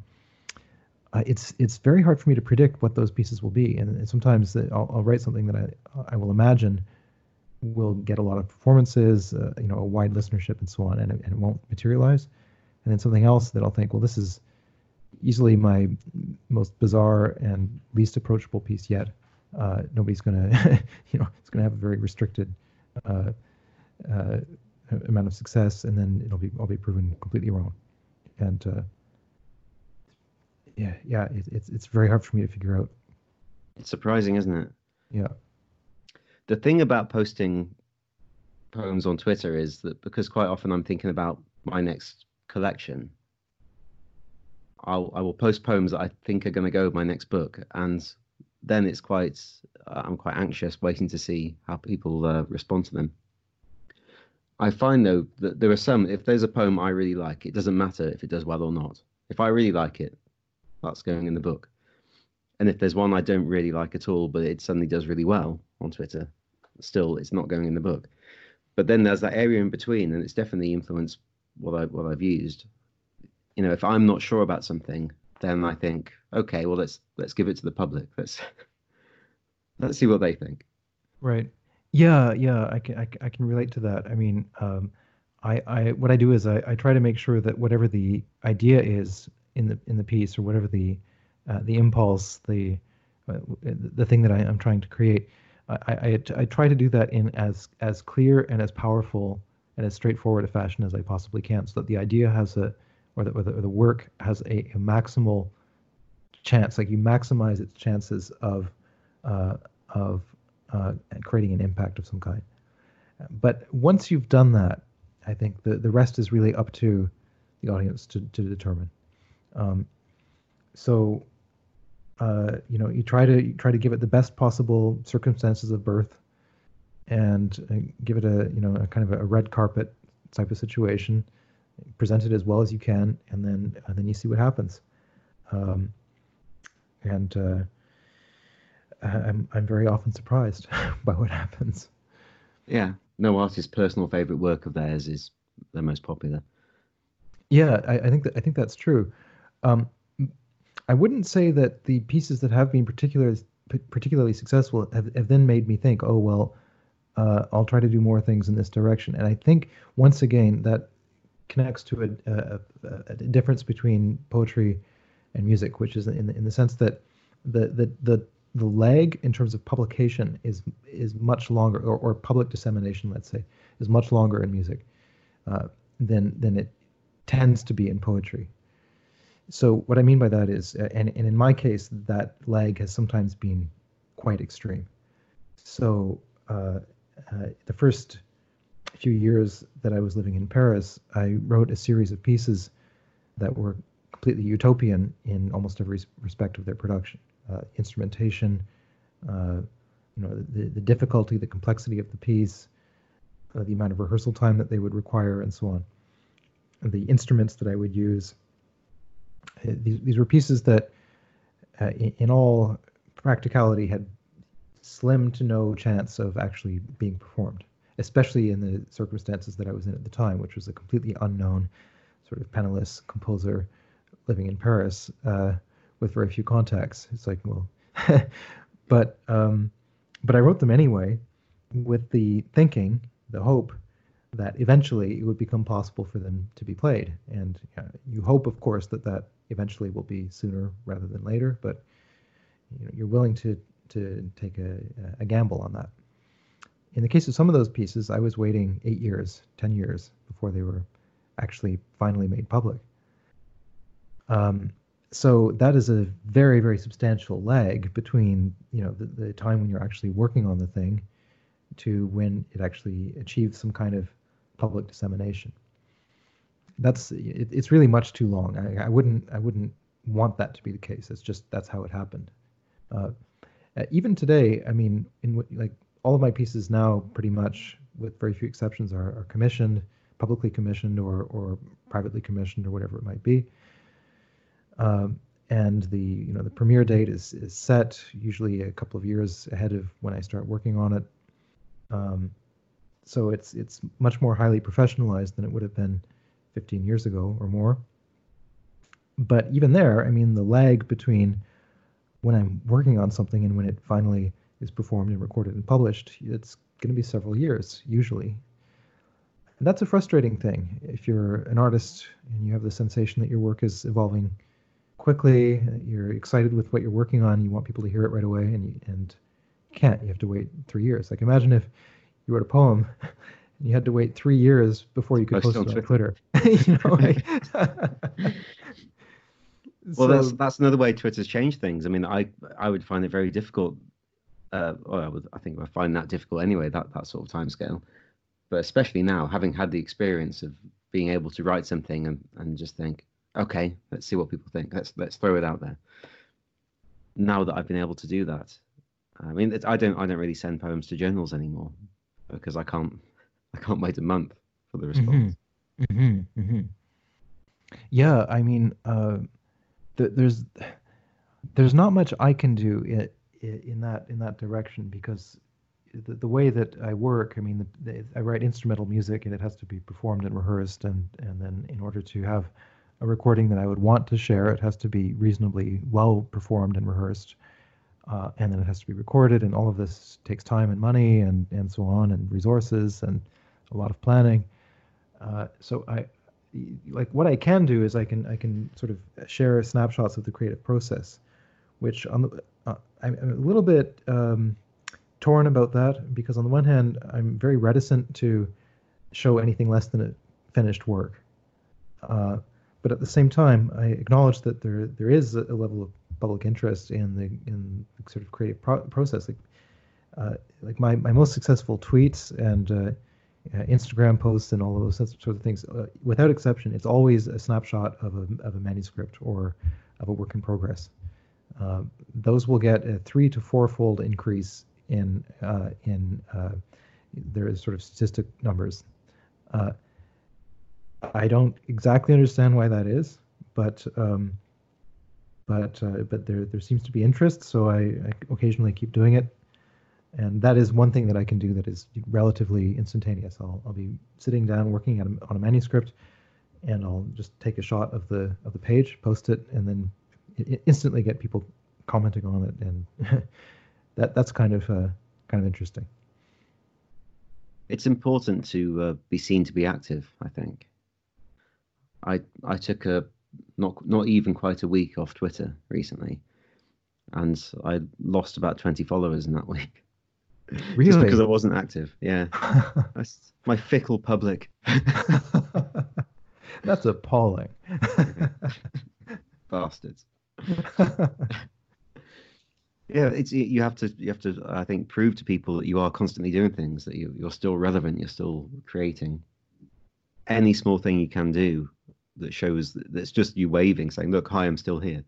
That yeah, I yeah, I think it, it, it might be even more crucial in my case, just because the amount of time that it takes to complete a project and then and for, for that project to to to be made public is substantial, and it's it's like way out of step with the uh, the sort of time frame of social media. That's for sure. Like you, you can't you can't people's hold people's attention over the course of the four years that it might take to, you know, from from the initial idea, the initial con- conception for a piece to when it's it's actually made fully available. Have you thought about writing things specifically for Twitter? Like you could just do a, a well, a twenty second miniature, for example, something that would take you a few minutes to write, and you could just say, "This is the kind of thing I do." Yeah, uh, I, I have thought about that, but it's it's it's it's very difficult to square with my practice. Where uh, see, the problem is with with what I'm doing, uh, even even a 20 second clip, you know, that could take me a, a, day. that could take me a full work day, uh, depending on what it was. I'm, I'm not again. I'm not making any claims as to the quality, but the level of um, trying to think of the word Okay, there's there's a word in French, exigence, that it, it perfectly expresses what I'm trying to say. There's there's no there's no exact equivalent. I suppose it means the the demands that you're making, the the level that you're setting, uh, the um, yeah, how high you set the bar. Let's say what, what you're expecting of yourself is, I, I place that level extremely high. So uh, it makes it hard to to whip off something in 20 seconds. Um, partly because if the level of effort and and intensity of engagement is not set at a very high level, it's hard for me to hold my interest. So I, I don't know that I would be interested enough to want to do something uh, to, to want to make something public that I that I would be capable of doing in, in 10 minutes, let's say. Uh, mm. But I have, I have, a great deal of, uh, of respect for artists who are able to do that and able to produce things that are compelling in that manner. So, for example, um, a painter I really like is Robert Motherwell, who's one of the uh, abstract expressionists, uh, and uh, he created a, a long series of paintings called the Lyric Suite uh, which he made on Japanese paint, uh, Japanese paper. And he discovered that when you paint uh, on on Japanese paper, there's a very high level of, of bleed. Like the ink will will bleed into the the paper, and so it it's it's very difficult to control the, the spread of the ink once you've done that, once you've made a mark. Uh, and he would make these gestural paintings uh, that are, I think, incredibly beautiful. But like, these are things that he would make in the space of maybe 20 seconds. Like there might be two or three lines uh, done in a very, very particular way with certain colors, certain gestures, and then that's it. You can't change it afterwards. You can't modify it. You can't control the spread of ink. It, it produces what it produces, and there it is. It's this. It's this like little uh, in, infinitely slim, infinitely slender little moment of time that's been sort of captured and and turned into this uh, this little fleeting expression. He was very good at that, uh, and uh, made hundreds of these, and they're they're really exquisite little paintings. That uh, that's something that I've, I'm I'm not able to do. It's never been compatible with my approach, neither in poetry, uh, in the books of poetry I've published, or in the uh, in the in the music that I write. Everything is uh, just enormously labor intensive. Just costs me thousands of hours, untold thousands of hours of, of work to, to produce something. Uh, that's just how it is. It's, I'm neither, you know, positive or negative on that question. It's uh, it seems to be somehow intrinsic to the nature of what I do. And it's interesting. So I always think people need some sort of freedom to go with the constraints. Like I'm kind of I, I write very impulsively and I decide I'm going to do something and I sit there for hours and w- working on it and then and then I'm spent and I get drunk. Uh, you're you seem to be very methodical in in every aspect of your work. Uh, yeah, I read a book uh, a few years ago by uh, David Foster Wallace called The Pale King.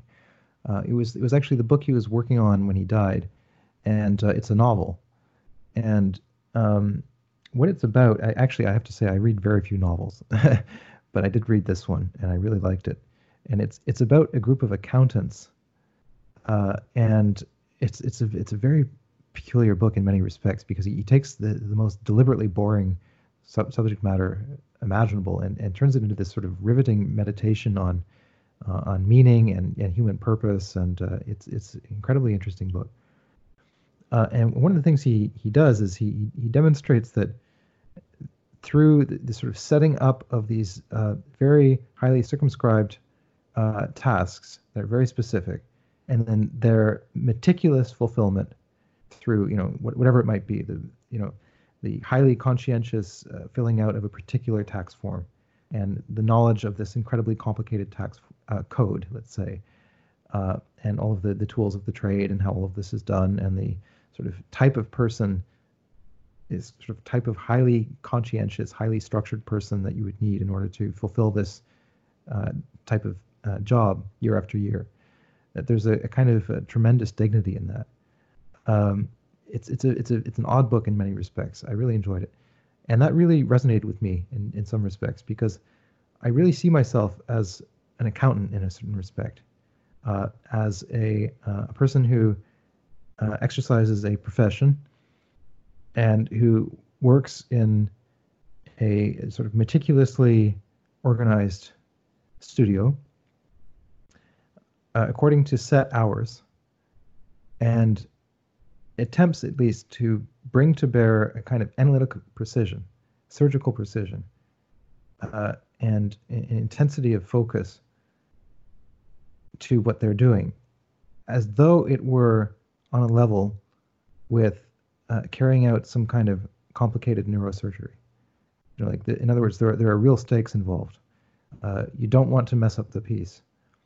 Uh, it would be very bad for the world if, if the piece did not get born properly the way it's meant to. Uh, and, and someone who single-mindedly focuses every day on this job and does it as well as they can. And that that's that's the sort of person that I try to be. And uh, but, at the same time, there's your your music and your poetry definitely. Uh, there's a, a, huge sense of fun in there. I don't get the feeling you're taking yourself very seriously all the time. Well, uh, there's a there's a there's a quote I really like. Um, it, it's from a 19th century French poet, and I, I can't at this hour remember exactly who it was. It might have been Mallarmé. It might have it might have been someone else. Uh, along the lines that you know it, it's it's a good thing to aspire to be kind of boring and um, predictable and regular in in terms of the sort of external trappings of your life so that you can be completely wild and insane and free and unhinged in your creative work. Uh, and I think there's a lot to be said for that. Now, what he specifically meant by this, I, I believe, was you know, aim for a bourgeois lifestyle. Uh, you have a house, you're married, uh, you have a kind of a, a settled uh, private life, and you don't have to sort of worry about those things. They're they're sort of they're they're in place. And then once you've got this sort of bourgeois facade and you wear a suit and all that kind of thing, and, and you, uh, then you can create this completely insane uh, artwork. Uh, that uh, that that idea I've always actually found quite appealing, where you have the a kind of external appearance of sort of regularity, responsibility, and uh, um, uh, reliability and then uh, on the inside it's like this this molten flow of one insane idea after the other. I, I love the yeah. i love the contrast between those two things. I find i find it doesn't work very well to pursue a uh, a, a, chaotic uh, bohemian unhinged life. I don't know try to think about my I live my life. That felt like a lecture Samuel it's all in good fun. Um, yeah, I mean, uh, th- this is a question of temperament, but something something always resonated in me. Like the figure of the the sort of professional wearing a lab coat, uh, who would be in the lab at, at eight o'clock in the morning, you know, with their with their clipboard, you know, uh, and their spotless shoes and so on, and, and, working on a complicated problem, and then and then going home. Uh, somehow I, I really like that idea. So there well, I've, I've, said that I'm a I ended up as a poet because I'm, I'm a, a, failed rock star and a failed scientist. So I understand that, you know. I put those two things together. yeah. So uh, look, a lot of these things are, are irreducible. It's it's a it's a product of your of your personality and your inclinations, I suppose. Mm but I, I'm glad anyway. I'm very flattered to hear that you think that the work projects a sense of fun because I find it incredibly fun to do. Uh, so I hope that some of that c- comes across. Uh, if, if the work itself were ever to appear, were ever to be seen as being in some, in some manner formulaic or boring or, or repetitive, uh, then uh, I would really rather do something else. And I think I think again you've done a tweet recently about a lot lot of contemporary music being or not having enough of a sense of fun. Oh yeah, I, that that's a that's a huge problem in the in the contemporary music world. It, it does tend to take itself incredibly seriously. It's one thing to take yourself incredibly seriously if uh, if you are burdened with a tremendous responsibility, and if the the actions that you undertake uh, in within your field have gigantic and far-reaching consequences. It's another thing altogether to take yourself seriously if you're one of 200,000 composers, uh, sort of uh, trying to eke out a living in the sort of bottom ranks of the profession. Uh, you know, getting uh, getting an opportunity here or there when you can, uh, and and producing work that has very little public impact. if you see what I mean, it's like eh, if if that's the situation, then you you might as well try to have some fun and and do things like it's like you, you, you have to figure you don't have that much to lose, so you might as well take some risks, enjoy yourself, and uh, and see what happens. Um, so uh, eh, taking myself overly seriously just uh, doesn't doesn't doesn't enter into that, and I'm certainly I'm, I'm well aware of the the marginal nature of a lot of what I do. Also, the fact that this is uh, objectively strange sounding work to a lot of people. I realized that. So at least you've got poetry to fall back on. Yeah, exactly. Exactly. if it doesn't work, if it doesn't work out with the poetry, uh, with the music. yeah, yeah. You know, there's a, there's a hilarious uh, comment by Leonard Cohen, uh, who had published a number of novels and and poetry collections uh, throughout his 20s and 30s that failed to attract much of a readership. I think he was in uh, you know very desperate financial circumstances by that point. And he's all, he he joked about the fact that he he attempted to uh, solve his professional dilemma as a as a poet by becoming a folk singer.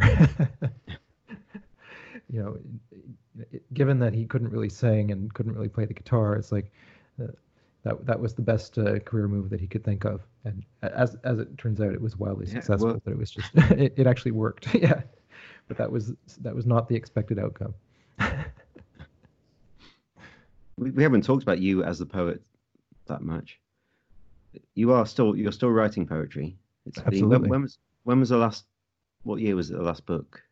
The last book came out in 2015. So we're five five years in to your work on a, a new one. How close is it to being completed?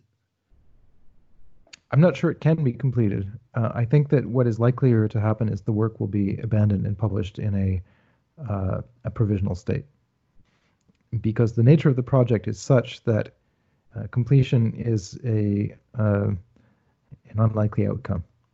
I, am not even sure it's a, a, viable goal. And this has been a natural progression in the writing I've done over the past 10 years or so, uh, sort of tending t- more towards that direction when I started this new project, I had the idea that with extreme effort, I could still pull it together into something resembling a, a coherent, uh, finished uh, uh, book. Uh, as I advance with this project, I'm starting to have doubts as to whether that's in fact possible. Well, I hope you finish it. I, well, I, I like what I've read of it so far. it, does, it, it doesn't should exist. It, it doesn't mean I'll never publish it. It just means that when it, it does get published, it, it may be in a, uh, a, a, a, a, sort of visibly uh, unfinished form. Or it'll be a massive torso or fragment. And uh, um, what are you working on now, music-wise? Is there anything you want to plug? Uh, well, I have a new CD actually that just came out. Uh, there we are. A few days ago, yeah. Uh, so that's well, it's new and it isn't new. It's a, it's a new CD. It's a it's a new recording, but uh, some of the pieces on there are uh, 18 years old. so it's it's a strange thing for me uh, to to have uh, things that, that go back go back fairly far in my output be released as though for the first time and people are discovering them for the first time. Uh, but that's how it has gone for me as a, as a as an artist. I mean, there are there are very significant uh, time lags in in my production a lot of the time. Um, so that's that's out. I'm very very proud of this CD. Very pleased with it. I hope a lot of people hear it. It's called Iridescent Notation, and it was released by Kairos out of Vienna, and that will be available worldwide uh, as a physical CD, but also uh, widely available on uh, on Spotify, iTunes, and Apple Music and other platforms. And uh, besides that, I am struggling to complete a uh, a major orchestral piece. Um, it's a violin concerto, and this was a piece that I actually finished a first version of in 2018, and that first version already cost me a year of effort. I wasn't happy with it, and I um, set back to work on it, completely rewrote it. It's now a substantially, I think, a substantially better piece. It's also quite new, um, and I've had to spend eight months on the second version of that piece. So uh, if all goes according to plan, it will be performed in September and recorded shortly thereafter. Samuel, we've been talking for two and a half hours. This is this might have to be a two-part podcast. but it's it's always good talking to you. So I don't know how I'm going to edit this down to anything. I'll manage uh, it. I'll, I'll, figure it out. You, have been you've been uh, incredibly patient and indulgent with my uh, with my ramblings, and uh, I, as ever, appreciate the uh, the platform and uh, your willingness to have me on. I really appreciate that.